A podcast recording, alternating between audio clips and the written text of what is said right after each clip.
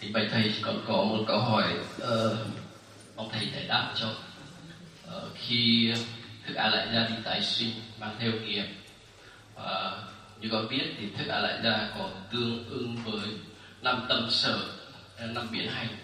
Uh, tâm sở biến hành cũng có xúc tác ý thọ tưởng tư. Nhưng trong năm tâm sở ấy nó lại tương ứng với xả thọ. Thì thì tại sao khi tâm thức thì tái sinh? Ờ, không mang theo cái nghiệp vô ký mà lại mang theo cả nghiệp thiện ác. Phải chăng đó là sự đeo bám của manas mà ra hay không? Một phần đây là câu hỏi về à, tâm lý học Phật giáo chiều sâu. Thì môn à, tâm thức học này đó thường được dạy cho chương trình cử nhân Phật học năm thứ ba chuyên ngành triết học Phật giáo ở một số trường à, trung cấp Phật học đó, tại Việt Nam đó, thì à, môn này cũng được dạy để giúp cho tăng ni đó có cái chiều sâu về tâm lý học và ứng dụng. Thức a lệ gia là phiên âm của từ aleya Nha mà nghĩa đen của nó là thức kho tàng. Sở dĩ thức này có tên gọi đó là vì đó theo đức phật đó ở trong kinh lăng già đó tất cả các nghiệp chung nghiệp riêng bao gồm phong tục tập quán triết lý tôn giáo lối sống và kinh của nhân đó sau khi chết nó không mất đi. Tồn tại dưới dạng thức là một tổng thể năng lượng. Và tổng thể năng lượng này nó tồn tại trong co tàng thức đó một cách vô tận. Nó giống như là cái cái cái ổ đĩa cứng đó, của máy vi tính. Và bản chất của thức a la gia đó là nó ờ, thuộc về xả. Xả tức là nó buông, nó không có nắm. Cho vì nó không nắm cho nên nó không mất. Còn nắm cái gì đó là mất những cái còn lại. Ví dụ như ờ, bàn tay chúng tôi đây, đang nắm một cái ờ, cái cái dùi chuông. Cho đến lúc nào cái động tác nắm này còn diễn ra, thì lúc đó đó, cái cái cái chức năng của bàn tay đó cho các việc còn lại khác, thậm chí có ý nghĩa hơn, bị kết thúc. Cho nên nắm là mất đi những cái mà chúng ta chưa thể buông được. Do vì à, nó tương đương với à, cảm giác xả. Do đó mà cứ trải qua một kiếp sống đó, các hạt giống đó nó lại tiếp tục được duy trì. Còn nó giữ một cái gì đó thì mấy cái khác nó bị mất đi. Thì nên nó không có giữ gì hết. Nhưng mà kho tàng đó đó nó không mất đi một cái gì hết đó chính vì thế mà sau khi sinh ra đó thì uh, cái cái bẩm năng đó là nơi chứa đựng các hạt giống lối sống trong quá khứ đó. Nó tiếp tục định hình cái lối sống của con người mới ở kiếp hiện tại này. Có nhiều cậu bé mới sinh ra là nghiện cà phê nặng là vì ở kiếp đó trước đó đó là một người uống cà phê đậm đặc chắc cái kiểu cũng cỡ à, à, uh, uh, bu ma thuộc còn thằng đồng Nhật Nam đó tức là giỏi ngoại ngữ có thể phiên dịch sách rất là hay là vì cái tiền thân của cậu này cách đây khoảng chừng 8 9 năm đó là một nhà văn giỏi, một nhà dịch thuật giỏi thế thôi. Cái hạt giống nó được lưu giữ lại, nó được truyền thừa lại. Cái gì dẫn đến sự truyền thừa đó đó thì nó có hai phương diện. Thứ nhất là tự thân của kho tàng thức đó nó giữ lại tất cả các hạt giống mà nó đã kinh nghiệm qua cái thứ hai đó là nhờ cái thức mạt na và thức mặt na được hiểu được nghe đó hiểu theo nghĩa đen đó là thức cái tôi. Cái tôi sơ hữu. Nó bám víu lấy nó tư hữu quá đó. Nó nó nghĩ rằng nó là của mình cho nên nó giữ gìn rất là kỹ. Và thức a lệ thức mặt na được sánh ví giống như là người thủ kho. Còn thức á, a lệ gia đó là cái kho và các vật dụng được chứa ở trong kho đó. Ý thức về cái tôi và cái tôi sở hữu đã làm cho con người có trách nhiệm về pháp lý và đạo đức đây là cái phương diện tích cực. Ví dụ như người cha người mẹ thương đứa con là máu mủ ruột thịt của mình cho nên suốt cả một kiếp người họ đã nỗ lực làm thật là giàu để kỳ vọng rằng là sau khi mình chết đó, con của mình sẽ sở hữu được những thứ này. Hoặc lúc mình đang còn sống đó, con mình sẽ sung sướng hơn mình trước đây. Cho đó không phải phủ định. Nhưng mà cái mặt trái của cái cái cái, cái tính um, sở hữu và cái ngã đó nó làm cho chúng ta dưỡng dưng trước nỗi khổ niềm đau của đồng loại còn lại, chỉ vì lý do rất đơn giản, họ không có cùng huyết thống với mình thôi một người mẹ có thể bị điên loạn khi chứng kiến cái cảnh đứa con trai chết, mà cái kỳ vọng của bà ấy đó, nó sẽ là người kế thừa toàn bộ gia tài. Đang khi đó, hàng triệu trẻ em, mồ côi và vô gia cư đó, cần đến các bàn tay nhân ái và lòng từ bi đó thì người mẹ này không hề bận tâm đến. Do đó đó, bám vào cái to về sơ cái to sở hữu để làm cho chúng ta chai sạc cái tình thương rất cần thiết cho đồng đội còn lại. Như vậy, ở một phương diện khác đó, cái tôi sở hữu đó nó làm cho chúng ta góp phần giữ được các hạt giống cũ ra. Nhưng mà không có nó nó còn mất gì. Vì tự thân của cái kho đó, nó chứa đựng. Còn có người giữ kho hay không không cần thiết. Học thuyết này đó nhằm giúp chúng ta cần phải có trách nhiệm đạo đức đối với những gì chúng ta đang làm hoặc là đã làm. Vì nó không mất đi. Nó cũng giống như à, vào à, hết mùa thu đó. Ở tại à, phương tây này người ta bắt đầu gieo hạt lúa mì. Trải qua 3 tháng mùa đông tuyết băng đóng đấy các hạt giống này không có chết, nó được ủ bên dưới thôi cho đến khi mùa đông kết thúc đó, mùa xuân xuất hiện ban sáng chúng ta đi ngang các cánh đồng, thấy tuyết trắng phao chiều về đó tuyết tan đó màu xanh nó ửng lên khắp cả chân trời. Giống như Nguyễn Du đã từng uh, mô tả uh, uh, cỏ xanh xanh tận chân trời. Chúng ta không thấy cái cảnh đó ở Việt Nam. Thấy ở phương Tây này nè. Chỗ nào nó cũng xanh buốt hết. Ở trên màu màu trời xanh da trời dưới là xanh của cây. Và các hạt giống đó không chết sau 3 tháng nằm yên. Thì các hạt giống thiện ác thói quen phong tục tập quán mà mình đã à, từng sống với nó đó không mất đi trải qua các kiếp sống do đó, đó học thuyết này một mặt khác còn giúp chúng ta là huấn luyện thói quen tích cực và loại trừ các thói quen tiêu cực. Vì thói quen tiêu cực đó ban đầu đó là chi mặn nhện về lâu về dài đó là sợi dây xích. Nó chối mình chi phối mình khống chế mình giống như là con lật đật bị giật dây vào sau lưng thôi. Thói quen là sợ giật dây còn chúng ta là con lật đặt như vậy là khi mình tiêu thụ một thói quen xấu, trên thực tế là thói quen xấu đó đang tiêu thụ mình, đang sai sửa mình thôi. Để à, hiểu biết thêm về à, cái cái kho tàng à, tâm thức a lại gia và những cái chức năng của nó đó, thì các quý phật tử có thể vào trang web chùa giác ngộ com. Ở bên phía tay trái có cái mục lục chúng ta xuống ngay cái mục là giảng về luận. Bấm vào đó thì nó có khoảng mười mấy tác phẩm luận Phật giáo. Trong đó có thành di thức luận và di thức tam thập tụng. Thì hai cái, cái khóa giảng này chúng tôi hướng dẫn cho tăng ni chương trình cử nhân Phật học. Một cái là năm thứ hai một cái là năm thứ tư.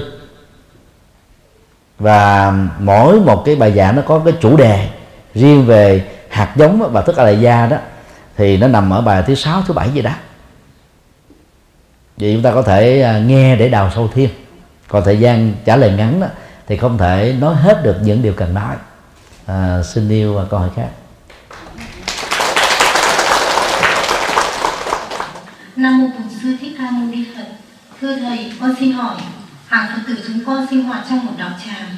Chúng con làm từ thiện chung với đạo tràng và làm từ thiện nhiều nơi ngoài đạo tràng. Như vậy là có phải không? Có trí tuệ. Mong thầy hoan hỉ giải thích cho chúng con. Đạo tràng đó, về à, nghĩa đen đó là nơi tu học. Về nghĩa rộng hơn đó là bất cứ nơi nào thuộc về cái chùa thì đều gọi là một đạo tràng. Hay thậm chí ở những nhà tư gia đó, nơi mà chưa có chùa, chưa có các tu sĩ hướng dẫn các phật tử tụ hội về một cái địa điểm nào đó mà tu đúng chánh pháp cũng được gọi là đạo tràng. Khi mình hoạt động từ thiện trong phạm vi một đạo tràng, có nghĩa là chúng ta vận động sự đóng góp của các thành viên đạo tràng để làm một thiện sự ở tại nước Việt Nam hay một nơi nào đó đang có nhu cầu. Đó là chúng ta đang trở thành cánh tay nối dài của Bồ Tát Quan Thế Âm, tức là của Phật giáo, mang hạt giống từ bi góp phần à, giảm đi nỗi khổ niềm đau của những người bất hạnh. Thì à, thường ở mỗi chùa đó nó có những cái à, quy chế hoạt động khác nhau. Ở các đạo tràng cũng có các nội quy sinh sinh hoạt tu học khác nhau. Tùy theo cái ngân quỹ đóng góp về hoạt động từ thiện ở những nơi đó mà cái tập thể đó người ta ra những cái quyết định rằng là cái hoạt động từ thiện này sẽ được ưu tiên cho lĩnh vực A, B, C chứ không ai có thể dàn trải mà làm hết tất cả được mọi thứ thì trong tình huống đó đó, nếu chúng ta là một thành viên, chúng ta nên tôn trọng để cái cái hoạt động từ thiện nó được tập trung. Cũng có những trường hợp khi mà một đạo tràng à, phát triển mạnh, cái nguồn quỹ về từ thiện nó càng lớn hơn, thì chúng ta có thể mở rộng, làm vài lĩnh vực này qua lĩnh vực khác. Ngoài cái cái đối tượng A này, chúng ta có thể có những đối tượng B khác. Nhưng cái đó nó cũng cần được thảo luận dân chủ và thống nhất thông qua chúng tôi xin đi một ví dụ à, từ năm 2002 đó cho đến 2012 thì à, hoạt động từ thiện của chất ngộ do chúng tôi à, lãnh đạo đó nhấn mạnh đến lúc đầu đó là mổ mắt cườm từ thiện. Rồi ngoài ra nó còn có thêm cái ấn tống kinh sách thì ủng hộ cho nạn nhân thiên tai và các thành phần cơ nhở trong uh, uh, trung tâm già tàn tật. Và một phần nữa là áp dụng cho các cái phạm nhân do những chương trình quay đầu là bờ. Từ năm 2012 cho đến bây giờ đó thì khi thành lập ra một cái tổ chức quy mô hơn thì cái phạm vi hoạt động nó được mở rộng hơn. Nhưng mà dầu là người sáng lập ra nó nhưng mà khi thông qua cái gì đó chúng tôi cũng phải mời gọi các thành viên à, đã góp phần cho cái hoạt động này đó cùng được hiểu cảm thông nhất trí biểu quyết thông qua. Chứ bằng không người ta sẽ nói là ông thầy lãnh đạo này độc tài mà khi mà cái nhận thức là độc tài đó nó diễn ra trong các thành viên còn lại đấy thì sau một thời gian đó các thành viên sẽ rời bỏ tổ chức ta. Người ta sẽ không ứng nữa. Do đó đó tùy theo cái điều kiện mà chúng ta nên chọn cái giống ưu tiên. Gần đây đó thì hội chúng tôi không làm mổ mắt cườm nữa vì tìm những người nghèo bị mắc cườm là rất hiếm. Thậm chí có nhiều người đi đến nhận uh, cơ hội mở mắt cường hồi còn chạy xe Honda rất là mới. Và đeo vàng rồng nữa. Nhiều người ta, ta từ hải ngoại về chứng cái cảnh đó ta bị sốc liền đó trời tưởng là người nghèo có nhiều khi còn giàu hơn tôi nữa. Cho nên chúng tôi không ưu tiên lĩnh vực này nhưng mà ưu tiên qua những lĩnh vực khác. Chẳng hạn như là làm cầu đường ở những vùng là cầu treo đất lẻo gặp gần khó đi đó được đổi thành cầu bê tông. Để tránh cái tình trạng mưa lũ đó các cháu học sinh bị rớt ở xuống các ao rạch mà chết. Như trong thời gian qua báo chí Việt Nam đưa tin. Và một bản khác chúng tôi nhấn mạnh đến đó, đó là học bổng cho tăng ni. Hiện nay tăng ni đó sống trong một cái hoàn cảnh đó, rất là khó khăn về tài chính. Đào tạo tăng ni tài là rất cần thiết cho sự phát triển Phật giáo và mang lại lề lạc cho quần sinh. Nhưng mà cái đóng góp của Phật tử tại gia cho hoạt động giáo dục tăng ni là rất ít nó kém hơn rất nhiều so với hoạt động từ thiện còn lại. Và cũng như là các hoạt động xây các chùa. Ngoài ra đó mỗi một năm đó, thì à, chùa giác ngộ à, đóng góp khoảng à, 120 học bổng cho tăng ni còn có 100 cho đến 150 học bổng cho sinh viên nghèo. Có thiện cảm với Phật giáo. Thì khi mình hỗ trợ như thế có một bài giảng tại một cái trường đại học thì các cháu sinh viên này đó sẽ, sẽ phát sinh cái cái thiện cảm yêu quý mến đạo Phật. Từ đó dẫn đến cái nhận thức tìm hiểu đạo Phật và trở thành Phật tử. Đó là cái lệ lạc đó là hai trong một ba trong một. Mặc dầu vận động cái kinh phí cho hoạt động đó là khó lắm nhưng mà chúng tôi vẫn cam cam quyết làm vì nghĩ rằng là làm như thế là thành công. Mà trên thực tế cũng rất nhiều người hưởng ứng. Tháng 9 2015 này sắp tới đó thì học viện Phật giáo Việt Nam nơi chúng tôi đang làm hiệu phó đó. Giao cái trọng trách bởi ban giám hiệu chúng tôi phụ trách à, bếp cơm của tăng ni 500 người. Mỗi ngày á, tiền ăn cơm không á rẻ nhất á, cho 500 người là 750 Mỹ Kim. Và chúng tôi tin chắc rằng là ta bảo gia hộ trước sau gì chúng ta cũng làm được việc đó. Để tăng ni học nội trú không phải lo lắng gì cho đến việc à, à, sinh hoạt kinh tế này. Và nhờ đó tập trung vào việc tu việc học có kết quả. Sau này trở thành tăng ni tài để giúp cho quần sinh. Thì đi một cái ví dụ à, như thế để chúng ta thấy là tùy theo cái cái cái quy chế lập hội mà chúng ta đang là một thành viên đó thì cái phạm vi hoạt động từ thiện đó nên ở mức độ này hay tập trung mức độ kia thôi. Cái đó không thể nói là tốt và xấu hay là nên hay không nên mà ở chỗ là cái quyết định tập thể của một tổ chức đó và là thành viên, chúng ta nên gắn kết và tuân thủ theo để tránh những cái tình trạng ngộ nhận, tránh tình trạng bất đồng, không cần thiết vì việc làm từ thiện thực ra đó, chúng tôi thường mô tả nó giống như là mình rải nước vào trong sa mạc cho đó từng giọt bốc khói hết, không còn cái gì hết đó. có nghĩa là cái nỗi khổ, niềm đau của con người rất nhiều, cái hoạt động từ thiện của chúng ta cho cái hoạt động đó không thấm béo vào đâu hết đó. cho nên khi có cơ hội làm thì đừng đánh mất cái cái cái dịp đó hãy cố gắng mà làm à, xin đi câu hỏi khác Nam mô Bổn Sư Thích Ca Mâu Ni Phật. Kính bạch thầy. Hôm nay chúng con hiểu được để có một cuộc sống hạnh phúc trong cuộc đời thường do bài giảng của thầy. Nhưng con có đọc Ba Thiên thì Đức Phật trải qua các tầng thiền và ngài đã nhận thấy tam minh. Thì cái trí huệ tâm linh nó phát huy và cái điều này con thấy rất ít là thầy có thể chia sẻ thêm phần này được không ạ? đây? Là câu hỏi liên hệ đến à, bản chất tu tập và chuyển hóa tâm.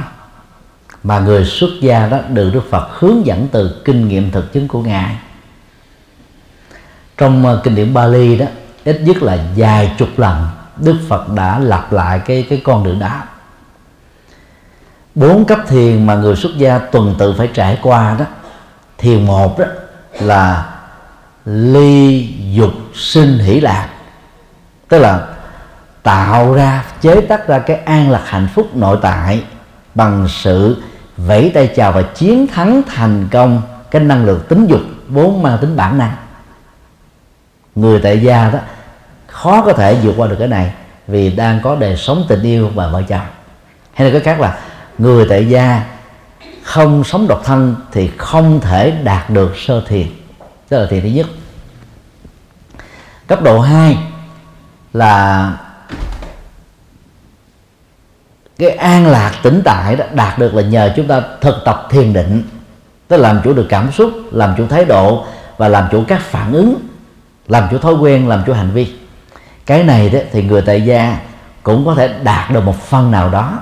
Còn người xuất gia đó, thuận lợi hơn vì có môi trường tâm linh tốt, có thầy hướng dẫn tốt, có các bạn đồng tu tốt. Và chọn thời gian để làm được việc đó. Mà định ở đây được hiểu là gì?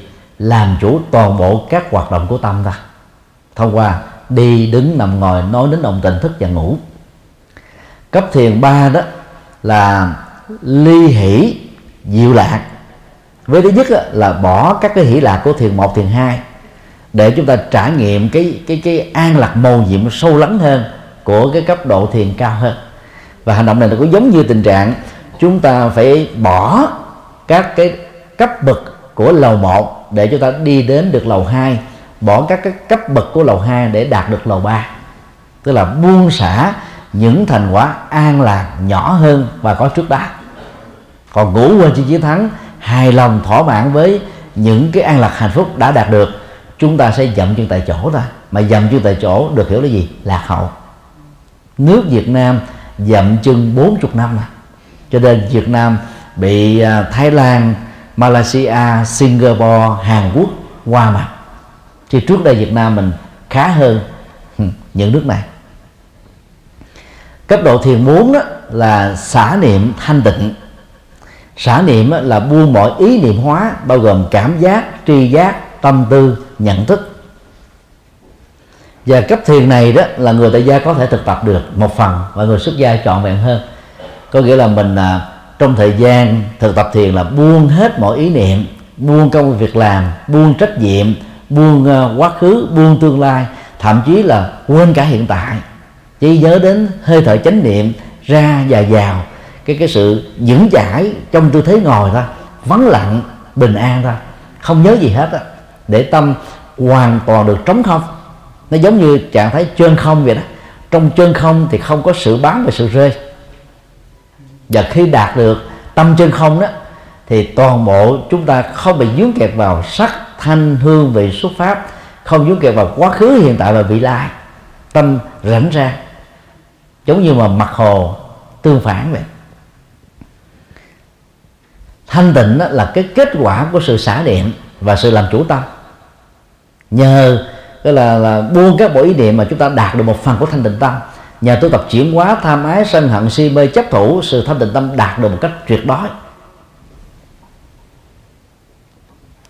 Khi à, chứng đắc được thiền thứ tư là xả định thanh tịnh kinh điển Bali hướng dẫn chúng ta đó là hướng tâm mình về tam minh thì sẽ chứng đắc được quả a la hán tam minh là ba tuệ giác lớn bao gồm túc mệnh minh tức là tuệ giác về kiếp sống quá khứ của bản thân từ đại cương cho đến chi tiết từ đời gần nhất cho đến đời xa tích mà mình không truy được điểm bắt đầu.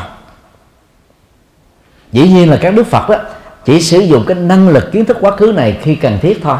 Còn bình thường ngày khóa đó, cái van đó lại mình tạm gọi là van quá khứ rồi van hiện tại van tương lai.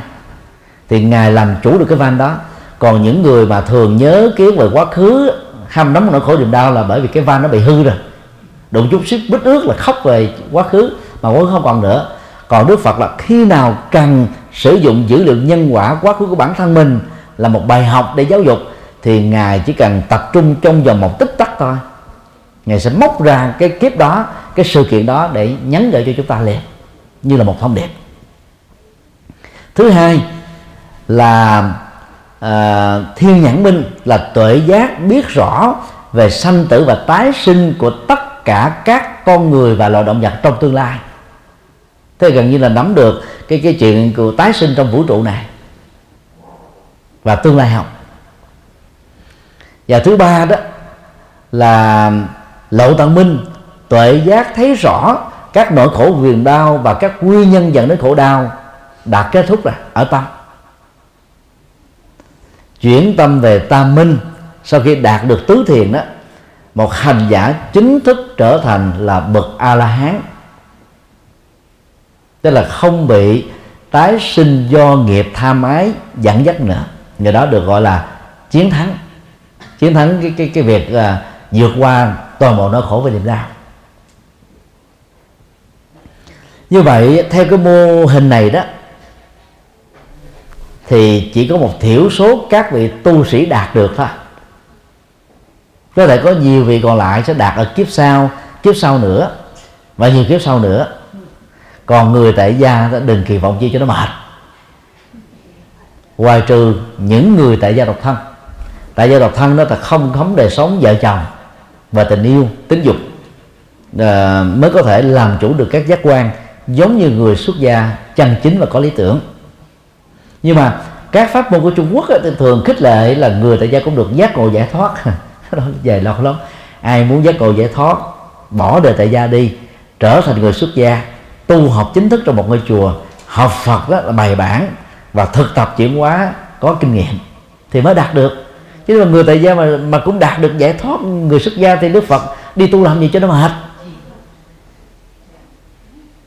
Nhưng mà rất nhiều người nghe cái này bị sốc. Ta nói là ông thầy nhật từ đã phá nói rằng là phân biệt đối xử tại gia, không cho cơ hội tại gia chúng tôi được giải thoát. Ai mà đi cấm chuyện đó? Cũng không ai cấm được? Về bản chất là sống tại gia không giải thoát được. Do đó, ai chọn con đường tại gia thì phải chấp nhận rằng mình không thể giải thoát. Còn ai muốn giải thoát thì phải bỏ cái hạnh phúc trần đời đi, trở thành người xuất gia. Không thể cùng một lúc nắm hai thứ.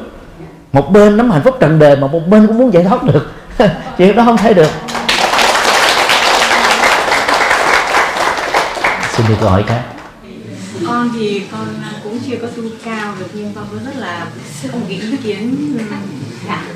con muốn hỏi thầy là con tìm hiểu cái cuốn Phật học mà thầy à, phiên dịch ra tiếng Việt trăm phần trăm thì con thấy nó quá tuyệt vời. Thì cuốn mà nhỏ có 10 bài cho Phật tử đề ra thì con có quen một cái nhóm mấy chị cũng phát tâm ấn tống kinh điển. Thì còn được nhưng cái cuốn dày như thế thì nếu mà chúng con phát tâm mà copy lại thì cái giấy ở bên này nó rất là nặng. Đấy. Thì và cái giấy mà cuốn của thầy ấy, thì nó lại nhẹ. Thế bây giờ chúng con thấy thầy có một cái ide nào mà rồi thì có cái sáng kiến nào mà để mà chuyển từ cái gốc của thầy sang đây từ con thì tất cả đây mọi người rất là thiếu cái kinh của thầy. Đấy là cái thực tế nhất mà con đọc thì con thấy. Nhưng mà nên con thấy tu một được một bài kinh ấy thì cũng cũng đã rất là lợi lạc rồi. Nhưng mà bây giờ con cũng nói chuyện với rất nhiều người nói là cũng không thỉnh được kinh điển của thầy. Hay là tụi con thầy có cái sáng kiến nào mà có thể là sẽ chúng con sẽ liên lạc và thầy có thể đóng uh, xem cái đường vận chuyển đường biển như này để chúng con sẽ được cái cái cái, cái nhận được những cái đó. Chúng con thỉnh hẳn hoi chứ không dám. Việc làm này đó không cần đến sáng kiến.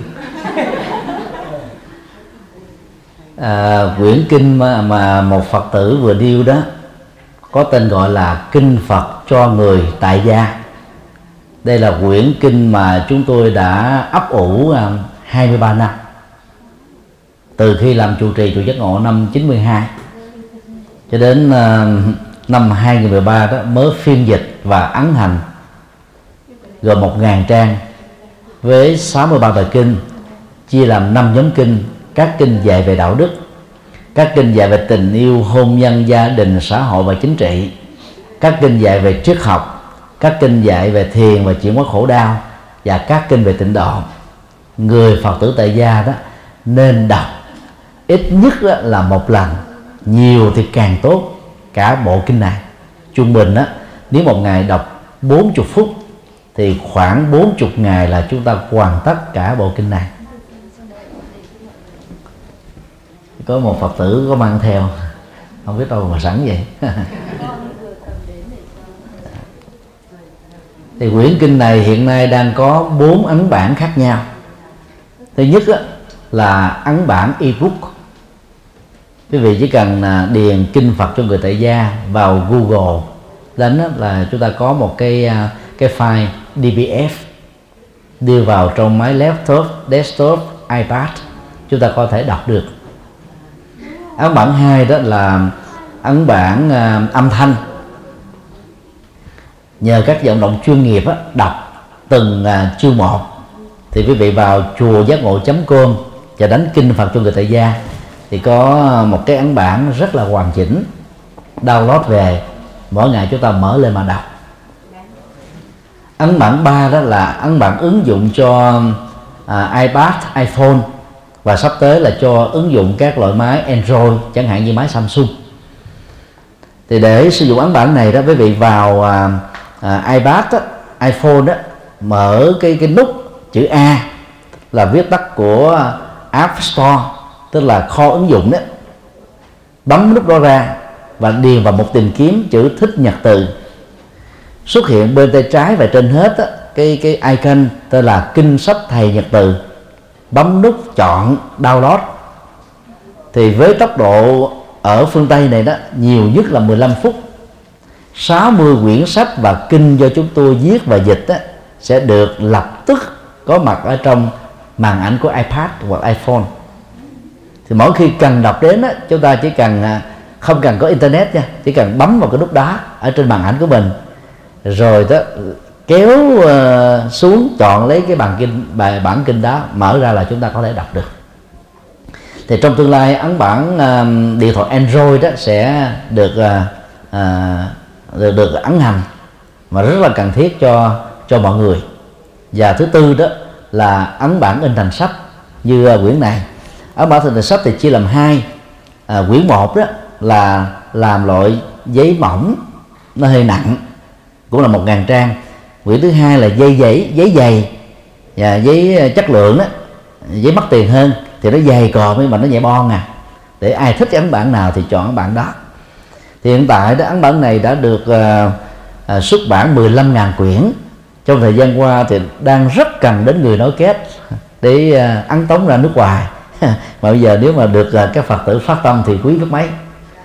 Thì uh, chỉ cần cho chúng tôi một cái địa chỉ và người đó đó biết cái kinh nghiệm để đi lãnh hàng về từ à, cảng biển đó ở nơi gần nhất mà mình ở.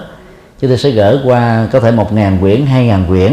Rồi ai có nhu cầu đó thì mình tặng biếu lẫn nhau để mà đọc thôi.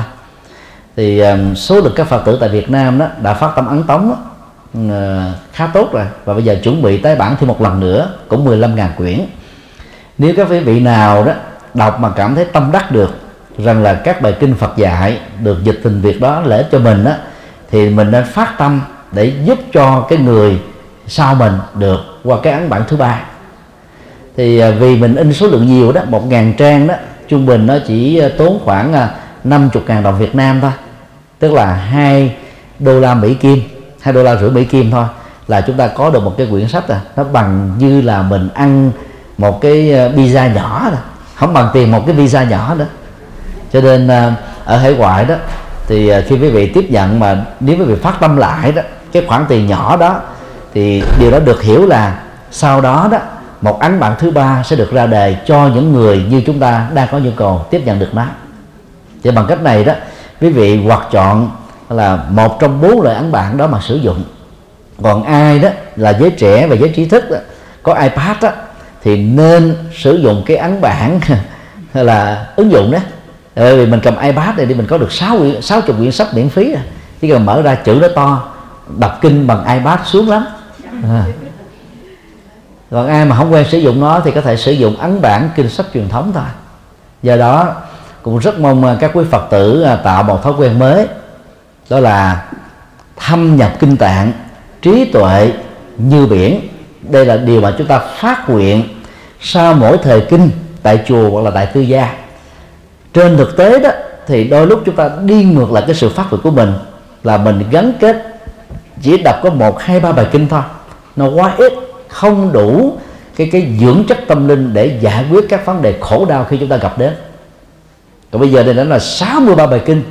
Ít nhất đó, nó là những lời dạy là khá đầy đủ và bao quát cho người tại gia. Ngay cả những chuyện như tình yêu hôn nhân đức phật cũng dạy rồi cái chuyện quản trị đất nước thế nào đức phật cũng không có bỏ. Rồi tề gia trị quốc đối xử ứng nhân xử thế đức phật dạy rất chi tiết. Mà rất tiếc đó trong đó là hai chục thế kỷ qua phần lớn chúng ta đó đi theo đạo Phật pháp môn ảnh hưởng từ Trung Quốc chúng ta bỏ cơ hội đọc những lời dạy này. Chỉ có những người xuất gia học Phật học tại trường lớp đó, thì biết hết nhưng mà người tại gia thì bị thiệt thòi. Và may mắn là thời hiện đại này chúng ta có được cái cơ hội để học được nó trực tiếp. Cho nên rất mong các quý Phật tử à, đón nhận và phật tử nào phát tâm để mà truyền bá đó đó thì uh, ghi tên tuổi của mình địa chỉ email và điện thoại gửi cho thầy ngộ dũng nha. Thầy mà đang quay phim thì khi về đến việt nam vào ngày à, 3 tháng 8 chúng tôi sẽ cho chuyển qua và chuyển thêm những cái quyển kinh khác nữa ngoài quyển này đó thì còn à, có ba nghi thức khác mà người phật tử có thể nên đọc được. Thứ nhất đó là kinh tụng hàng ngày. Chúng tôi biên à, tập vào năm 92 xuất bản đầu tiên vào năm 94 tái bản nhiều lần. Quyển này là 1.000 trang, gồm có 49 bài kinh từ thấp đến cao, trong đó có 15 bài kinh đại thừa. Và 15 bài kinh này đó phải đòi hỏi đến cái trình độ cử nhân thì mới đọc nổi còn 35 bài kinh đầu đó, nó rất là phổ thông, rất là cần thiết. Vì nó đã um, trải qua hai ba năm rồi. Cho nên um, ấn bản đó đó thì hiện nay cũng đang um, đang còn vài ngàn quyển thôi chứ không nhiều lắm. Ấn bản khác đó đó là kinh Phật cho người bắt đầu, gồm có 10 bài kinh được trích từ kinh Phật cho người tại gia. Nó ngắn gọn thôi, mình có thể mang đi rất là thuận lợi. Và ấn bản thứ tư đó đó là nghi thức tụng niệm gồm có 13 nghi thức phổ thông được sử dụng tại các chùa và tại tư gia. Thời công phu khuya thời cúng ngọ thời cúng cô hồn buổi chiều thời tịnh độ à, phổ môn dược sư thời sám hối hồng danh sám hối sáu căn rồi à, quy tâm bảo rồi à, lễ cưới rồi à, giống chuông rồi an vị phật lễ tết. Hầu như là nghi thức nào cần thiết cũng có trong đó. Nó khoảng 300 trang thôi cho nên tùy theo nhu cầu mà quý vị có thể đăng ký chúng tôi sẽ gửi uh, gửi gửi tặng biếu thôi. Vì uh, nó đã có sẵn rồi. Còn ai muốn tiếp tục công việc đó cho những người sau mình đó, thì à, đóng góp lại à, bằng với cái tiền in thôi chứ không phải bằng với cái, cái tiền bán nha. Tiền in thì nó rẻ lắm tiền in đó thì bằng một phần ba tiền bán. Như vậy thì mình phát tâm rất là khỏe không có khó khăn lắm nhất là đang sống ở hải ngoại. À, xin đi câu hỏi khác. Đây là một câu hỏi sống. Liên quan đến vấn đề kinh sách thầy vừa nói. À, và chính nơi bản thân thầy là một bài học cho hàng phật tử. Chiếc áo thầy đang mặc đó là một nét văn hóa truyền thống của Việt Nam. Và con nghĩ điều này ít người biết. À, cho dù làm ờ, các công việc phật sự từ nhỏ đến lớn mà theo con biết thì chiếc áo thầy mặc um, từ xưa đến nay trong giáo hội thì được uh, hình như là được từ các chú tiểu sa di uh, mặc cái loại áo này gọi là áo nhật bình. Uh, khi mà lên thọ giới đại đức thì các thầy không mặc cái áo này hoặc chỉ làm mặc cái áo Việt Nam để đi làm các công việc vệ sinh nhỏ nhặt công việc phật sự không đáng kể. Nhưng mà khi uh, theo theo dõi thì khi thầy ra nước ngoài trước ờ, cộng đồng phật giáo thế giới, thầy vẫn mang một cái hình ảnh văn hóa Việt Nam, giống như chiến sư thích nhật hạnh, luôn mặc chiếc áo tràng nâu và cái ờ, nón lá. Và phải chăng đó là một cái thân giáo của thầy để lại cho hàng phật tử chúng con, cũng như cái việc mà dịch kinh điển thẳng trực tiếp từ Bali sang tiếng Việt cho Phật tử tại gia, cũng như là Phật tử ở uh, thì con nghĩ cái việc làm này phải chăng thầy cũng đang có một cái hướng để thoát khỏi uh, một cái vòng uh, cái phong tục tập quán từ ngàn đời vì đô hộ thoát khỏi các cái từ kinh sách nghi lễ uh, văn hóa ví dụ như là uh, biển hiệu chùa phong tục hay là cách bày trí bàn thờ và cái phép uh, phương pháp tu tập cũng sẽ thoát khỏi dần cái sự lệ thuộc của văn hóa Phật giáo Trung Quốc và văn hóa tín ngưỡng của Trung Quốc. ờ, xin thầy có thể chia sẻ với đạo tràng. Đây là... đây là một câu hỏi à, gắn kết với văn hóa y phục của Phật giáo Việt Nam và cái cái cái sinh hoạt của Phật giáo Việt Nam à, thời xưa cũng như là thời nay chiếc áo mà chúng tôi đang mặc đó, trên cơ thể đó có tên gọi là áo nhật bình và chúng tôi đã câu này đó là vì ấn tượng về à, các vị hòa thượng ở miền Trung đặc biệt là ở Huế. Người mà chúng tôi ấn tượng nhất đó, đó là trưởng lão hòa thượng thích trí quang năm nay khoảng à, 93 tuổi là lãnh đạo phong trào Phật giáo năm 63 nhờ đó mà Phật giáo thoát khỏi cái phân biệt đối xử suýt nữa là bị triệt tiêu và kết thúc. Do chính thể đọc tại gia đình trị Ngô Đình Diệm hòa thượng thích trí quang đó cho đến bây giờ à, vẫn tiếp tục mặc chiếc áo nhật bình thôi. Lúc đầu chúng tôi thắc mắc và và tự tìm hiểu cũng chưa có lần nào hỏi hòa thượng tự tìm hiểu dần dà mình viết ra là đây là chiếc áo mà à, một vị hòa thượng nào đó của Việt Nam ở miền Trung cụ thể là ở Huế khoảng à, tám chín chục năm nay đó đã sáng tác để tạo ra một cái sắc thái y phục độc lập cho Phật giáo Việt Nam. Phần lớn các vị hòa thượng ở Huế và bất cứ một tăng sĩ nào ảnh hưởng từ phong cách Phật giáo Huế đó, thì thường chọn chiếc áo nhật bình này để mặc.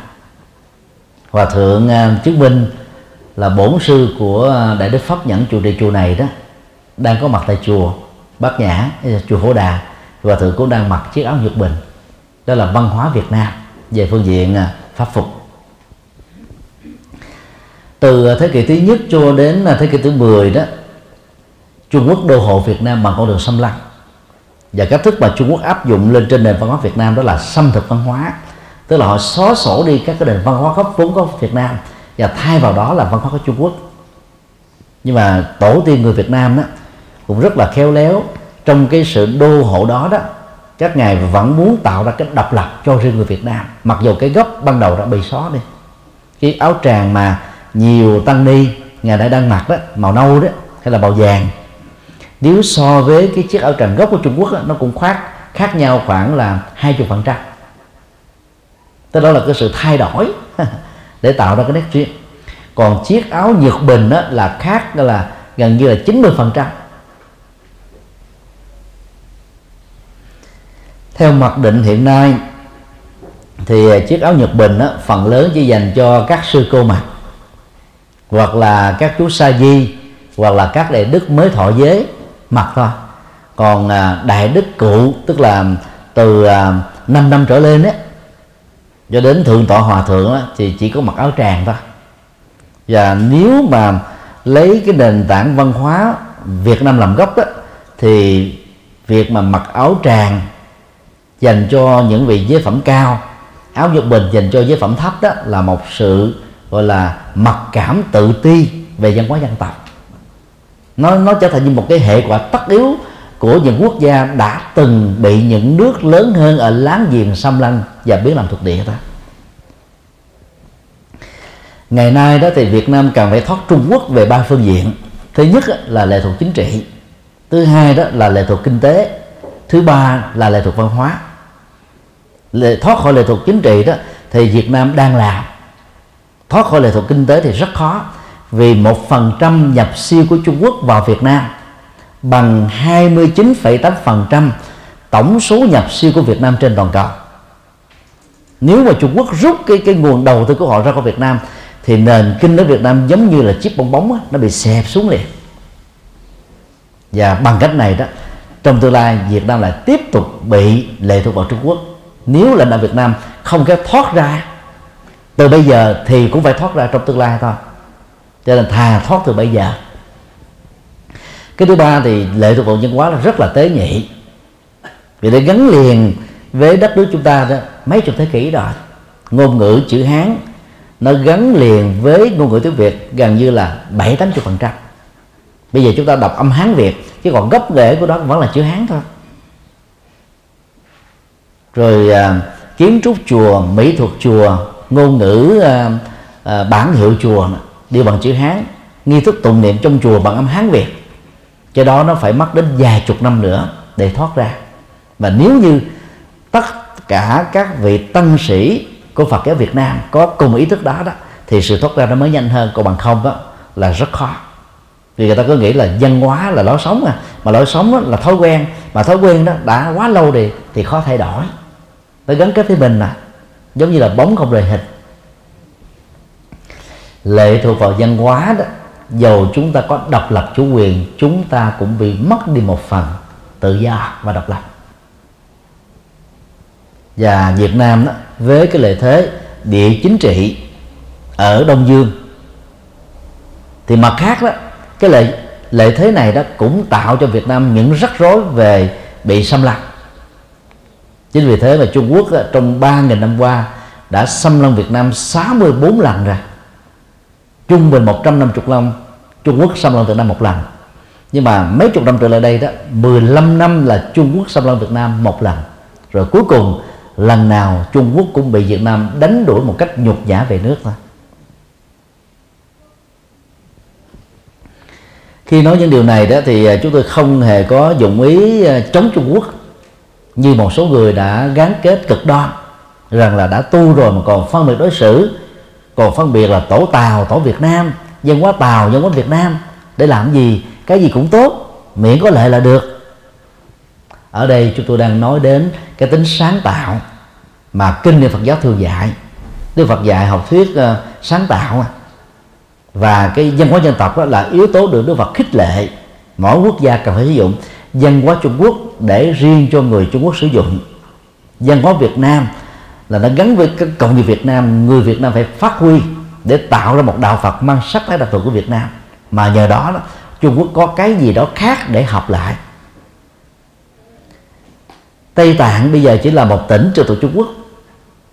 Phật giáo Tây Tạng có sau Việt Nam trung bình khoảng 8 thế kỷ. Ấy thế mà hiện nay đó có hàng trăm việc Trung Quốc phải học lại ở Phật giáo Tây Tạng. Bây giờ chúng ta tìm ra cái việc gì mà Trung Quốc học lại từ Việt Nam nó không có. Vì chúng ta gần như là nhập cảng nguyên si hoặc là nhập cảng vài chục phần trăm nền Phật học Trung Quốc. Có gì khác đâu mà phải học. Và hơn nữa là một nước bị chiếm hữu nô lệ thì Trung Quốc sẽ không thể nào xem nước Việt Nam là là có cái gì để đáng học được. Do đó, đó cái việc mà độc lập về văn hóa giữa Việt Nam với Trung Quốc Phật giáo Việt Nam với Phật giáo Trung Quốc. Và độc lập về các phương diện hành đạo, truyền bá đạo, thì chúng ta sẽ tạo cơ hội cho những nước lân cận, trong đó có Trung Quốc, tham khảo và học lại cái hay của Việt Nam. Cũng như Việt Nam đã từng tham khảo học cái hay của các nước khác, trong đó có Trung Quốc vậy cho đó là bình đẳng. Thế giới này đó, có trên 200 quốc gia. Nhưng mà luật của thế giới người ta nói rằng là mọi quốc gia đều bình đẳng trước luật pháp anh là một siêu cường quốc, anh phải ứng xử một cách bình đẳng với những nước nhỏ hơn mình. Monaco, một nước độc lập, bé xíu nằm ở trong lòng nước Pháp, gần à, thành phố Nice. Nhưng mà nó vẫn là độc lập chủ quyền. Vatican là một nước độc lập, nằm ở trong lòng của nước Ý, nhưng mà cả thế giới phải để phục tại sao chúng ta gần bên anh Trung Quốc? Mà Việt Nam chúng ta có mấy nghìn năm văn hiến bốn nghìn năm văn hiến mà chẳng hề được anh Trung Quốc kính nể. Là bởi vì chúng ta lệ thuộc vào họ nhiều quá. Cho nên à, à, đề nghị những vấn đề này đó hoàn toàn không hề có phân biệt đối xử mà chỉ là một cái góp ý một cái cái thiện chí làm sao để cho Việt Nam nó có những cái hay mà bạn bè quốc tế cần phải học. Và học qua học lại làm cho chúng ta trở thành một thế giới gọi là hội nhập và toàn cầu hóa chứ không nên một chiều. Một chiều đó là lệ thuộc, mà lệ thuộc đó, nó vừa giết chết cái tính sáng tạo độc lập của một dân tộc mà Việt Nam không có dược tiểu. Vì dân số Việt Nam 90 triệu, đất nước Việt Nam dài, và về dân số và địa dư đó, Việt Nam có thể bằng một số quốc gia ở châu Âu gộp lại nữa mà. Cho nên Việt Nam phải có chất xám Việt Nam, có cái đặc sắc của Việt Nam và có những cái đóng góp Việt Nam để, gọi là, mở rộng cho toàn cầu.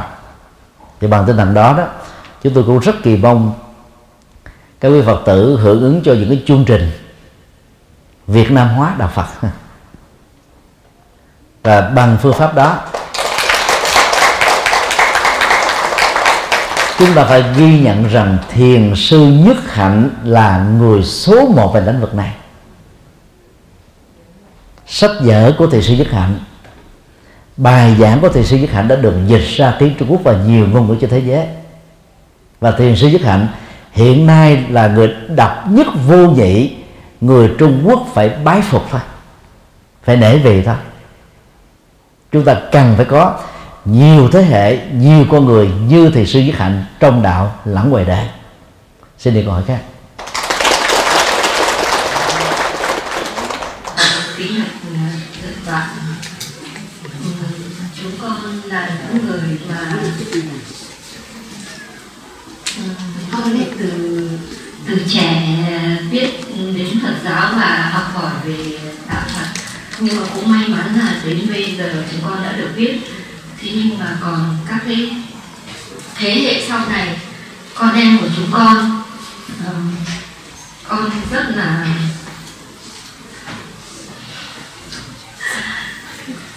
con con uh, suy nghĩ là không biết là cái thế hệ mà ở trong nước thì không nói làm gì nhưng mà hải ngoại này bản thân chúng con đọc các cái kinh sách bên này còn uh, không hiểu nhưng mà không có các cái uh, kinh sách ừ, dịch dịch ra của thầy và của những uh, thầy khác ừ, dịch tiếng việt. Nhưng mà đại đa số vẫn là hán việt. Vậy thì phật giáo việt nam thì có cái cái cái uh, kế hoạch hay là có phương hướng gì cho cái ờ, thế hệ ờ, trẻ sau này? Uh, con cháu của chúng con. Giống như bên các ừ, tôn giáo khác người ta có cả các cái trường học về cho con em của thiên chúa giáo người ta đào tạo cả từ cái lớp trẻ. Uh, con em người ta gửi vào đấy thì vừa được học về uh, chương trình uh, phổ thông lại vừa được viết Phật giáo từ nhỏ. Thì uh, thầy là một trong những người mà trong giáo dục về Phật giáo thì Phật giáo Việt Nam mình có cái ờ, quan tâm gì về cái thế hệ về à, quan tâm này đó thì phần lớn các vị trưởng lão Phật giáo á, tại Việt Nam cũng như là trên toàn cầu đó suy nghĩ đến nhưng mà chưa tạo ra được cái mô thức toàn cầu hóa để giải quyết vấn nạn mà tất cả các thế hệ Phật tử ở hải ngoại đã quan tâm. Thì trong lúc mà chờ đợi ờ, một cái chính sách của toàn quốc ở trong Việt Nam hay là chính sách Phật các toàn cầu trong cộng đồng Phật các thế giới đó, về các vấn đề này đó, thì chúng tôi đề nghị chúng ta cùng lưu tâm và cùng làm một số điều như sau. Điều một đó, các bậc cha mẹ phải có trách nhiệm đạo đức và tôn giáo. Trong việc dẫn dắt cho con em của mình trở thành phật tử từ nhỏ. Đến khi mà con em mình được 3 tuổi là cho quy. Rồi sau đó mười mấy tuổi cho tái quy một lần nữa tại ngôi chùa mà các cháu đã từng quy. Điều hai, vào những ngày cuối tuần đó phải khích lệ và dẫn dắt các cháu đến các chùa để sinh hoạt Phật pháp. Ở cái ngoại này, nếu chúng ta không làm việc đó đó, sau một thời gian ngắn thì các cháu sẽ bị thiên chúa giáo hóa và tinh lành hóa. Vì ở phương tây này, hai tôn giáo này là đại đa số. Và tại các trường nội trú, tại các trường đại học, nhà nguyện nhà thờ rất nhiều. Và sống với cái văn hóa đó sau một thời gian đó là bị mất gốc thôi. Điều ba để các cháu người Việt Nam sinh ra và lớn lên tại hải ngoại, chấp nhận và tìm niềm vui trong sinh hoạt Phật pháp tại các chùa ở hải ngoại đó, thì chúng ta cần phải, gọi là, dùng hai ngôn ngữ cho các cháu. Thứ nhất là ngôn ngữ tiếng Việt, để các cháu không quên gốc rễ văn hóa của cha mẹ mình và đất nước mình. Mặt khác đó, thì nhà chùa cũng phần tạo ra một cái chương trình sinh hoạt bằng tiếng ngôn ngữ hành chính ở nơi mà các cháu đang sống ví dụ như à, ở đức thì phải có thêm tiếng đức, ở pháp thì tiếng pháp, ở tây ban nha có tiếng tây ban nha, bồ đào nha có tiếng bồ đào nha, ở mỹ phải có tiếng anh. Về vấn đề đó đó, thì phần lớn các chùa chưa đáp ứng được, và đó là lỗ hổng rất là lớn. Để giúp cho các thầy, các sư cô à, khắc phục được phần này đó, thì điều bốn, các phật tử tại gia là giới trí thức, bao gồm giới đi du học hoặc là giới tự học. Có được cái kiến thức ngôn ngữ tiếng việt chuẩn mực và có được cái kiến thức nơi mà mình đang sống thì hãy phát tâm tình nguyện. Mỗi tuần vào ngày chủ nhật á, thưa với thầy chủ trì của mình mở ra cái lớp dạy tiếng việt cho các cháu. Và những người đó đó vừa hướng dẫn và phân tích tiếng việt bằng cái tiếng hành chính mà nơi các cháu đang sống. Thì bằng cách đó là các cháu được học cả hai thứ. Và các cái lớp ờ, giáo lý Phật pháp đó vỡ lòng đó, thì thầy chủ trì sẽ hướng dẫn cho các huynh trưởng gia đình Phật tử hoặc là các Phật tử lão thành. Các Phật tử lão thành đó đó, hướng dẫn lời các cháu bằng ngôn ngữ hành chánh ở nơi nơi đó. Thì các cháu sẽ dễ dàng tiếp thu được đạo Phật hơn. Vì giới trẻ đó, nếu không hiểu, sẽ không tham gia cái gì đó một cách lâu bền được. Nhất là giới trẻ phương tây, được hiểu, được hướng dẫn, phát huy trí thức và cái phương pháp luận một cách tối đa. Cho nên cái gì mà không hiểu là không thể kéo dài được. Điều thứ năm, trong lúc chờ đợi có một cái nghi thức bằng tiếng ngôn ngữ hành chánh ở nơi mà người Việt Nam đang sống, thì chúng ta có thể tham khảo và tái sử dụng các nghi thức bằng ngôn ngữ đó đã có sẵn. Về phương diện này, chúng tôi kính đề nghị các chùa Việt Nam ở hải ngoại nên tham khảo và sử dụng các nghi thức của làng Mai. Nghi thức làng Mai được uh, sử dụng bằng ba ngôn ngữ tiếng Anh tiếng Pháp và tiếng Việt. Mỗi một cuốn đó, được xuất bản độc lập rất là chuẩn được phổ biến ở trên uh, trang web và được uh, ấn hành bằng sách vở rất là thuận lợi. Đối với tiếng đức đó, thì trung tâm Phật học ứng dụng của làng Mai đã được hình thành từ năm 2008 tại thành phố Quên.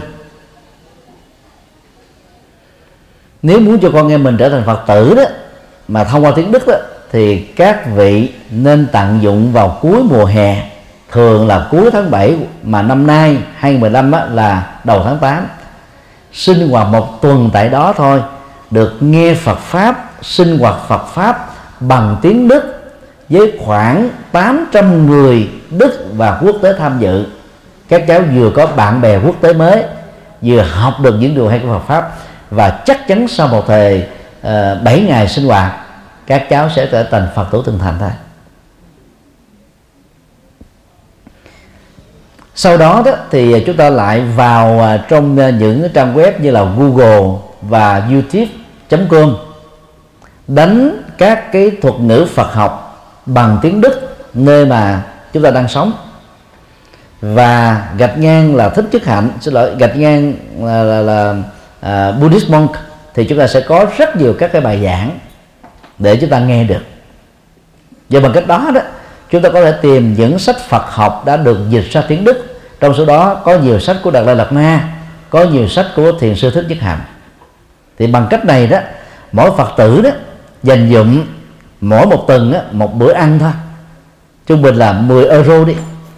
Chúng ta sẽ mua những quyển sách Phật học đó tại các cái thư viện, xin lỗi, tại các cái cái nhà sách, đem về chùa mà mình đang sinh hoạt, cúng dường cho thầy trụ trì để làm một cái tủ sách Phật học cho những người bạn đồng tu. Thì bằng cách này đó, thì những Phật tử địa phương và con cháu của chúng ta sinh ra lớn lên tại đây đó, có cơ hội để tiếp xúc Phật học bằng tiếng Đức. Và điều cuối cùng đó chúng ta cũng nên mạnh dạng có một nghi thức tụng niệm bằng tiếng Đức cho con cháu người Việt Nam. Lớn lên và sinh hoạt tại đây. Chúng ta có thể à, lấy những nghi thức đã có sẵn hoặc là phiên dịch. Phiên dịch thì mất thời gian một vài tháng một vài năm. Còn lấy những nghi thức có sẵn chúng ta bổ sung.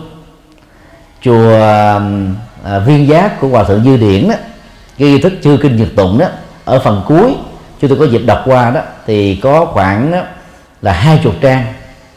Nghi thức bằng à, tiếng đức mặc dầu đó cũng còn khó hiểu vì à, các cái cái bản đó nó, nó, nó dịch từ bản chữ hán mà. Rồi à, chúng ta phối hợp nhau hơn tìm thêm những cái bản dịch của làng ma về các cái bài kinh dành cho người tại gia. Chúng ta tích tụ lại và biên tập thành một cái quyển chừng 100 trang đó cho người Việt Nam và cho người uh, bản địa Đức này để đọc tụng thi bằng tiếng Đức. Bên cạnh cái nghi thức đọc tụng bằng tiếng Việt dành cho những người không biết tiếng Đức. Thì bằng cách này đó chúng tôi tin chắc rằng là thế hệ một rưỡi và thứ hai trở đi tại nước Đức nói riêng và tại hải ngoại nói chung sẽ không từ bỏ đạo Phật. Và nếu chúng ta không sớm nhận ra được vấn đề này không nỗ lực cùng làm đó theo dự đoán của chúng tôi hai chục năm tới Phật giáo Việt Nam rơi vào khủng hoảng lớn. Đó là không có người đi chùa. Sau khi thế hệ vượt biên và hợp tác lao động đã nằm xuống, thế hệ con cháu lớn lên tại đây, lập nghiệp tại đây sẽ không đi chùa nữa vì không hiểu được tiếng việt. Đừng nói là hiểu được âm hán việt. Về phương diện này đó, thì phật giáo nhật bản và và trung quốc đã từng gặp phải tại đảo hawaii ở mỹ họ là hai cộng đồng di dân châu á. Với sự hỗ trợ của Phật giáo mang là, văn hóa của họ đến Hawaii.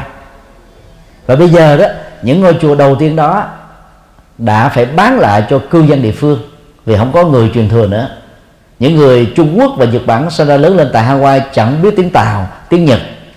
Mà những nhà sư được Trung Quốc cử qua, các nhà sư từ Nhật Bản đi qua lại không biết tiếng Mỹ thì hai người một bên đó nhà sư nói ngôn ngữ của mình và các tín đồ là con cháu sinh ra lớn lên tại Mỹ nói nhau như là hai thế giới khác nhau quề vốn thôi lúc đó chỉ còn dùng động từ tu quơ chỉ chỉ chỉ chỉ. Hiểu được cái gì hiểu. Rồi Việt Nam sẽ đến thời điểm đó và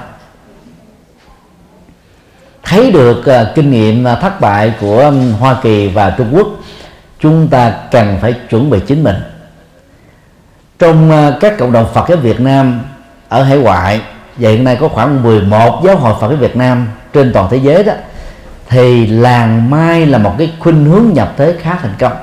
Ngoài tiếng Anh, tiếng Pháp sử dụng tại làng mai và các chi nhánh trên toàn cầu đó, thì mỗi buổi giảng lớn của thiền sư Nhất Hạnh và các giáo thọ tăng thân làng mai. Còn có hệ thống thông phiên dịch trực tiếp cho 15 ngôn ngữ khác nhau. Ngày à, 10 tháng 7 2015 á, chúng tôi đến thăm làng Mai. Xóm thượng xóm trung xóm hạ sơn thượng và xóm mới. Ngay thời điểm khóa tu của tuần lễ thứ nhất trong bốn tuần lễ của mùa hè được diễn ra 800 người ngoại quốc mà phần lớn là gia đình gồm có cha mẹ con cái cùng đến tu. Hệ thống thông phiên dịch ngày hôm đó là khoảng à, 7 7 người để tăng ni Việt Nam đó mà xuất thân từ Tây Ban Nha, Bồ Đào Nha, à, Anh, rồi Ý, à, Ba Lan, Hungary dịch cho những cái nhóm tu học đó bằng tiếng mà đẻ của họ. Rất tiếc là lần nay chưa nghĩ đến việc thâu các cái bản dịch đó. Mà dù bản dịch à, trực tiếp nó sẽ không chuẩn bằng bản dịch bằng văn bản. Nhưng mà dù sao đi nữa cái ý tưởng ba quát về lời giảng triết học Phật giáo đó vẫn có thể giúp cho những người sử dụng ngôn ngữ này tiếp cận được đạo Phật bằng cái cửa ngõ này. Thì tại chùa uh, Phổ Đà hay là bất cứ nơi nào khác nếu Phật tử nào giỏi tiếng Đức thì mỗi những cái sinh hoạt như vậy chúng ta có là có thể dịch rượt đuổi hay là mình nghe một băng giảng nào của thầy nào sư cô nào mình tâm đắc đó thì chúng ta dịch rượt đuổi như là một số người Việt Nam dịch rượt đuổi bài giảng của Hòa Thượng Tịnh Không ra tiếng Việt vậy bây giờ chúng ta cũng làm cái cách tương tự như thế, phối hợp với chùa giác ngộ. Chúng tôi sẽ xuất bản các cái ờ, cái cái băng giảng đó bằng tiếng Anh, tiếng Pháp, tiếng Đức rất là dễ thôi. Chùa giác ngộ có cái hoạt động ấn tống rất là thoải mái. Mà YouTube ngày nay đó, cho chúng ta ờ, là là là upload miễn phí, không giới hạn không gian và dung lượng như là trước đây 10 phút thôi. Thì bằng cách này đó, chúng ta sẽ có những thế hệ sinh ra và lớn lên tại đất đó riêng và tại hải ngoại nói chung vẫn tiếp tục tiếp thu và sống với nền văn hóa Phật giáo mà cha mẹ họ đã tìm ra và được hạnh phúc với. Bằng cách này đó chúng ta đang làm phúc cho con cháu của mình. Xin đi câu hỏi khác. Nhau hay không? Kinh địa tạng có phải kinh? Kinh địa mẫu có phải kinh phật giáo hay không? À, thì đạo phật kinh địa mẫu là viết tắt của địa mẫu chân kinh. Đây là một quyển kinh do trung quốc biên tập, lấy danh nghĩa của phật giáo. Và do vậy không phải là kinh phật, dầu nhân danh là kinh phật. Điều này cũng giống như là các hàng trung quốc nhái các thương hiệu lớn trên thế giới đó. Mặc dù là mang thương hiệu, nhưng mà chất liệu và sản xuất vẫn là made in China thôi thì Trung Quốc á, là nơi mà gọi là nhái nổi tiếng thế giới mà. Kinh điển họ cũng nhái. Chứ không phải chỉ có sản phẩm hàng hóa họ mới nhái đâu. Từ xa xưa Trung Quốc là thế. Lịch sử Trung Quốc á, thực sự thì không nhiều mà hư cấu là nhiều. Ông Quan Công đó cũng là một nhân vật hư cấu là chính yếu thôi. So với Đức Thánh Trần Hưng Đạo của Việt Nam á, quan công thua xa vì ông ấy không phải là nhân vật thật sự nhiều đâu. Còn Trần Hưng Đạo đó là danh tướng tài mà thế giới phải thừa nhận. Cho nên là thay vì bình thờ à, ngày quan công tại các nhà người Việt Nam chúng ta hãy đổi lại là thờ thánh Trần Hương Đạo vì Trần Hương Đạo là một Phật tử thuần thành và là một vì anh hùng dân tộc với đóng góp là mấy lần chiến thắng được giặc quy mông và nhờ đó mà ta mới phong ông như là thánh sống vậy. Thì tương tự các cái quyển nhân danh là kinh Phật mà do Trung Quốc biên soạn với những cái mục đích dù là cái gì đi nữa thì cái đó không phải là kinh thật của Đức Phật. Và là người Phật tử tu học á, chúng ta không nên truyền bá các loại kinh như thế. Vì như thế đó là đang gieo rắc các niềm tin mê tín và trái với lời dạy gốc của Đức Phật các cái bản kinh uh, mạo nhận hay là các cái bản kinh quỳ tạo đó thì nó có dấp dáng giống với kinh Phật. Nhưng mà giống có nghĩa là không phải không chính thức là là người tu học Phật đó. Thì kinh Phật ngày nay được phiên dịch rất nhiều ra tiếng Việt là phổ biến trên internet phổ biến theo dạng sách phổ biến dạng âm thanh phổ biến dạng ứng dụng iPhone, iBook, uh, iPad và và Android. Chúng ta nên đọc còn những kinh mà không phải của Đức Phật đó đọc chỉ mất thời giờ vô ích thôi. Xin đi câu hỏi khác. Con có nghe kinh Nikaya là một trong những kinh mà của Đức Phật chính thống. Thì trong đó có một phần nói về ái dục. Đức Phật đã nói rất sâu về vấn đề này. Thì uh, từ cái chuyện hấp dẫn giữa người phụ nữ với người nam giới và điều đấy rất nguy hiểm trên con đường tu tập thầy có thể giảng thêm về cái giới thứ ba trong năm giới không ạ? A di đà phật về uh, về cái tính bản năng của ái dục và dẫn trối một của nó đó Đức Phật đã nói rất nhiều à, trong các kinh tạng Bali. Còn à, trong kinh điển đại thừa đó thì kinh 42 chương đó gần như là có 2 phần 3 nói về tác hại của nó. Mà chủ yếu là dành cho người tu để hiểu thêm về vấn đề này ở mức độ rộng và sâu đó, thì à, chúng tôi khuyên các quý phật tử đó nên đọc cái quyển hạnh phúc, mộng và thực của tiền sư nhất hạnh. Là một cái phân tích rất rộng về tác hại của ái dục từ những kinh điển gốc Bali. Áp dụng điều đó vào trong à, điều đạo đức thứ ba của Phật tử tại gia đó, thì chúng ta nên nhớ đó, điều một đó, Đức Phật khích lệ và buộc các đệ tử tại chức của ngài đó trải nghiệm hạnh phúc tính dục đó trong quan hệ gọi là khế hôn nhân một vợ một chồng ta. Bởi vì trong tất cả các cái à, ích kỷ đó ích kỷ một vợ một chồng là hợp lý nhất và được cho phép bởi luật pháp. Về phương diện đạo đức đó, thì thì thì cái cái quan hệ một vợ một chồng đó nó làm cho người ta hạnh phúc hơn là chia sẻ đa thê hoặc là đa phu. Dù dưới bất kỳ cái, cái, cái tác động nào hay là cái bối cảnh lịch sử xã hội nào. Điều hai khi mình hiểu được tác hại của dục như là khúc xương hoặc là như là nước nước biển đó thì những người nào nặng về tính dục đó thì cần phải thực tập để khắc phục bản thân mình. Khúc xương đó nó giống như là là là là, là cái món mồi mà con chó quặm vào nó để đã ghiền đã khát thôi chứ còn nó không ăn được cái gì trong đó. Nhưng mà con chó thì không thể bỏ được cái khúc xương. Muốn cho con chó giữ nhà thì chỉ cần là một cái khúc xương quá chắc như là ở phương tây này thôi, là con chó không đi đâu hết á. Còn nước muối biển đó, càng uống vào càng khóc hát càng khát nhiều hơn thôi. Và với hai ảnh dụ này, trong số rất nhiều ảnh dụ về tác hại của dục đó, đức phật muốn nói rằng là ai đó thỏa mãn nó nhiều chừng nào thì bị lệ thuộc vào nó và bị nó trói buộc chừng ấy thôi. Cho nên đó người phật tử tại gia đó cần phải biết hài lòng.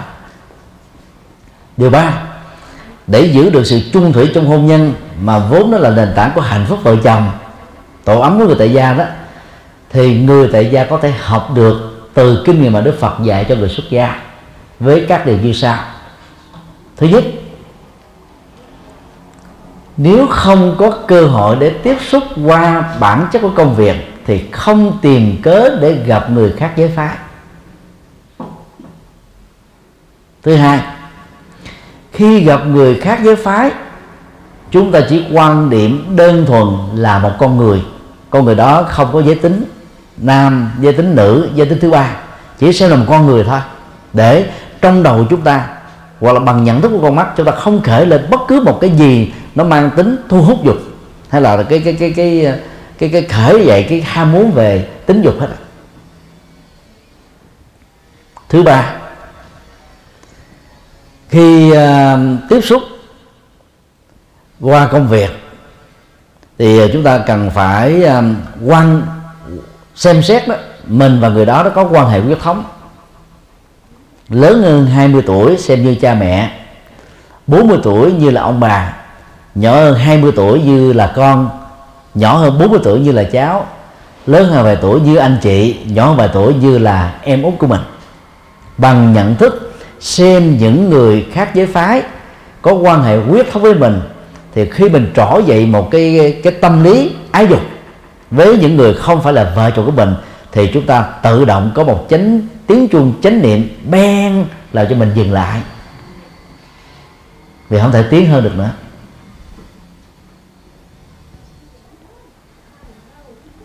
Thứ năm tập hài lòng để biết đủ. Hài lòng đó nó giúp cho chúng ta sẽ hạnh phúc với người mình đã chọn là bạn đời. Còn so sánh á, vợ mình á, với vợ người khác chúng ta sẽ thấy vợ mình tệ hơn vợ thằng đậu. Còn các bà vợ mà so sánh chồng mình với các ông thủ tướng tổng thống hay là đại gia tỷ phú đó thì chồng mình là tệ hơn anh hai lúa. Nói cách khác là mọi sự so sánh vợ chồng mình với người khác đều là khập khiển và không cần thiết. Nó phá hoại hạnh phúc gia đình chữ lắm. Cho nên đó, tập hài lòng.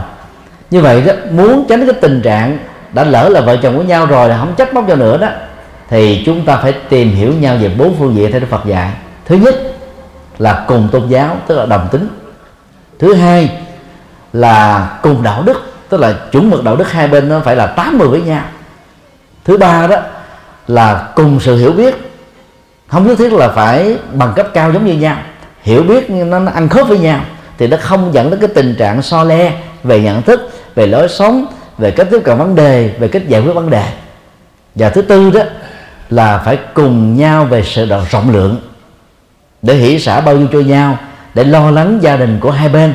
Chứ không có thiên vị, mà các bà vợ thường muốn là chồng mình nó ngã về phía bên gia đình mình, chứ không được quyền chăm sóc gia đình của phía bên chồng.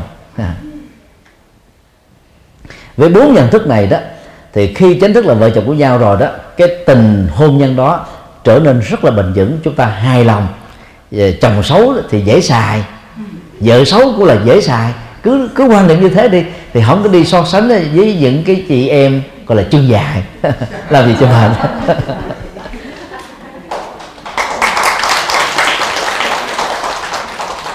Thì đó là những cái à, điều mà Đức Phật dạy trong kinh cho người xuất gia. Để người xuất gia trong nỗ lực vượt qua cái bản năng tính dục đó vốn là khó nhất của một đề tu có thể thành công được và trở thành đó là, đầu tiên là chân nhân sau đó là tiệm là thánh nhân và sau đó đó là, là thánh nhân ngay trong kiếp sống hiện tại này. Người tại gia học cái cái mô hình đó đó có thể giữ gìn hạnh phúc vợ chồng và chăm sóc hạnh phúc vợ chồng một cách bền vững. Ngoài các điều đó ra đó thì phật tử tự gia đó cả vợ lẫn chồng khi đã là phật tử rồi đó thì nên nghe theo lời phật. Một tháng nên có hai ngày tu bát quan trai giới. Bát quan trai giới là tập sự xuất gia trong 24 giờ và tập sự xuất gia ở đây đó ý nghĩa của nó đó rất là đơn giản. Thứ nhất đó, là bớt đi cái nhu cầu tiêu thụ những thứ không cần thiết mà theo Đức Phật là gì? Ăn quá nhiều sang trọng quá nhiều trang sức phẩm nhiều nước hoa nhiều. Vì những thứ này nó tốn tiền tốn bạc thôi. Người xuất gia là từ bỏ những thứ đó. Thứ hai đó là ngưng hoạt động tính dục trong 24 giờ. Để chúng ta cùng tìm những niềm vui cao hơn, có giá trị hơn. Vui với việc thiện, vui với đạo đức, vui với tâm linh, vui với văn hóa, vui với tri thức, vui với việc làm lễ cho người đời, cho những người thân. Và bằng cách thực tập này đó, người vợ và chồng cũng biết hài lòng với cái nhu cầu tính dục của người còn lại. Thì phần lớn đó, nó dẫn đến so le. Một bên đó thì quá nhiều, một bên thì quá ít người có nhu cầu nhiều mà được chu cấp ít đó, thì dẫn đến ăn phở. Ăn bánh canh ăn hủ tiếu. Còn người có nhu cầu quá ít mà buộc phải chu cấp cho người quá nhiều thì cảm thấy rằng là mình á giống như là một cái con vật để thay thế phục vụ cái nhu cầu bản năng của người còn lại thôi. Thế giới con người sở dĩ mà ly dị nhiều đó ngoài những cái nguyên nhân khác thì đây là một trong những nguyên nhân dẫn đến cái sự phá vỡ hạnh phúc ta mặc dù nó rất là tế nhị khó nói, nhưng nó là một những nguyên nhân thật. Cho nên tu học Phật đó, phải tập làm sao trong một tháng hai ngày chúng ta không cần phải quan hệ tính dục mà vẫn được hạnh phúc với nhau. Thì bằng cái đó đó, chúng ta sẽ làm quen với cái nhu cầu ở mức độ vừa phải thôi. Để không bên nào chịu đựng bên nào, không bên nào bị bên còn lại bỏ đói. các chị em phụ nữ khi tu học Phật đó, phải nên nhớ, đừng có cấm giận chồng mình, đừng có bỏ đói chồng mình. Quý bà thường có cái thói quen thế này nè, giận nhau chút xíu là bỏ đói. Hoặc là nghi ông chồng mình ngoại tình là bỏ đói. Hay giỏi ông chồng cái là bỏ đói. Nên nhớ là con hổ càng bị bỏ đói thì càng đi ăn ờ, phở ngoài đường nè. Do đó đừng có dại dột gì mà ly thân bắt hòa với nhau thì giải quyết giải quyết nhau bằng rộng lượng bỏ qua. Lại ở ấn độ nó có một văn hóa à, gia đình rất là hay. Lỡ mà vợ chồng cãi vã nhau bất hòa nhau tranh chấp nhau thì hai bên mà muốn hòa giải đó ta rủ nhau ra sông hằng. Hay là hai người nắm tay nhau nhìn mặt nhau thật là thật là rõ với một cái cái cái nhãn quan rất là từ ái. Và hai bên đếm một hai ba gọi là chụm đầu xuống dưới nước khoảng chừng 3 giây, một hai ba, đứng dậy, bỏ qua, hết. Về nhà mới toanh. Tức là không có chấp trước những cái cái chuyện quá khứ nữa. Làm mới đó lại. Còn trong đạo Phật đó, nó có một cái phương pháp đó giải quyết các cái cút mắt đó. Như cỏ trải trên đất. Nếu đất mà không có trải cỏ như là sân vận động đó, thì đất đó có gồ ghề, đi vậy phải vất vả mà trải cỏ trên đất thì đầu tiên phải làm cho đất nó bằng phẳng, trải lên nó rất là đẹp thì vợ chồng mà có hụt hào hụt hạt với nhau thì dùng phương pháp trải cỏ trên đất mà Đức Phật đã áp dụng cho người xuất gia để giải quyết các vấn nạn mà lẽ ra nó không cần thiết. Trong mọi tranh chấp, bao gồm tranh chấp lời nói, tranh chấp ứng xử, tranh chấp quyền lệ, tranh chấp hơn thua, người nào thắng cũng làm cho cả đôi vợ chồng đó cùng thất bại. Trong vợ chồng là không có thắng mà thua, chỉ có hiểu, cảm thông nhiều dắt nhau thôi còn có một bên thắng, bên thua là cả hai cùng thua thôi. Và bằng những nhận thức đó đó, thì ai đã chọn con đường hạnh phúc vợ chồng đó, thì nên nương vào đó để hạnh phúc vợ chồng này nó được tươi đẹp hơn, bền vững hơn. Còn ai không chọn con đường vợ chồng, chọn con đường xuất gia, thì làm cha mẹ đó, chúng ta nên nâng đỡ cho hạnh nguyện đó, hạt giống đó được tích cực và trổ quả kết trái ở tại chùa và bằng con đường này đó, thì tại gia được hạnh phúc và xuất gia cũng được thành công.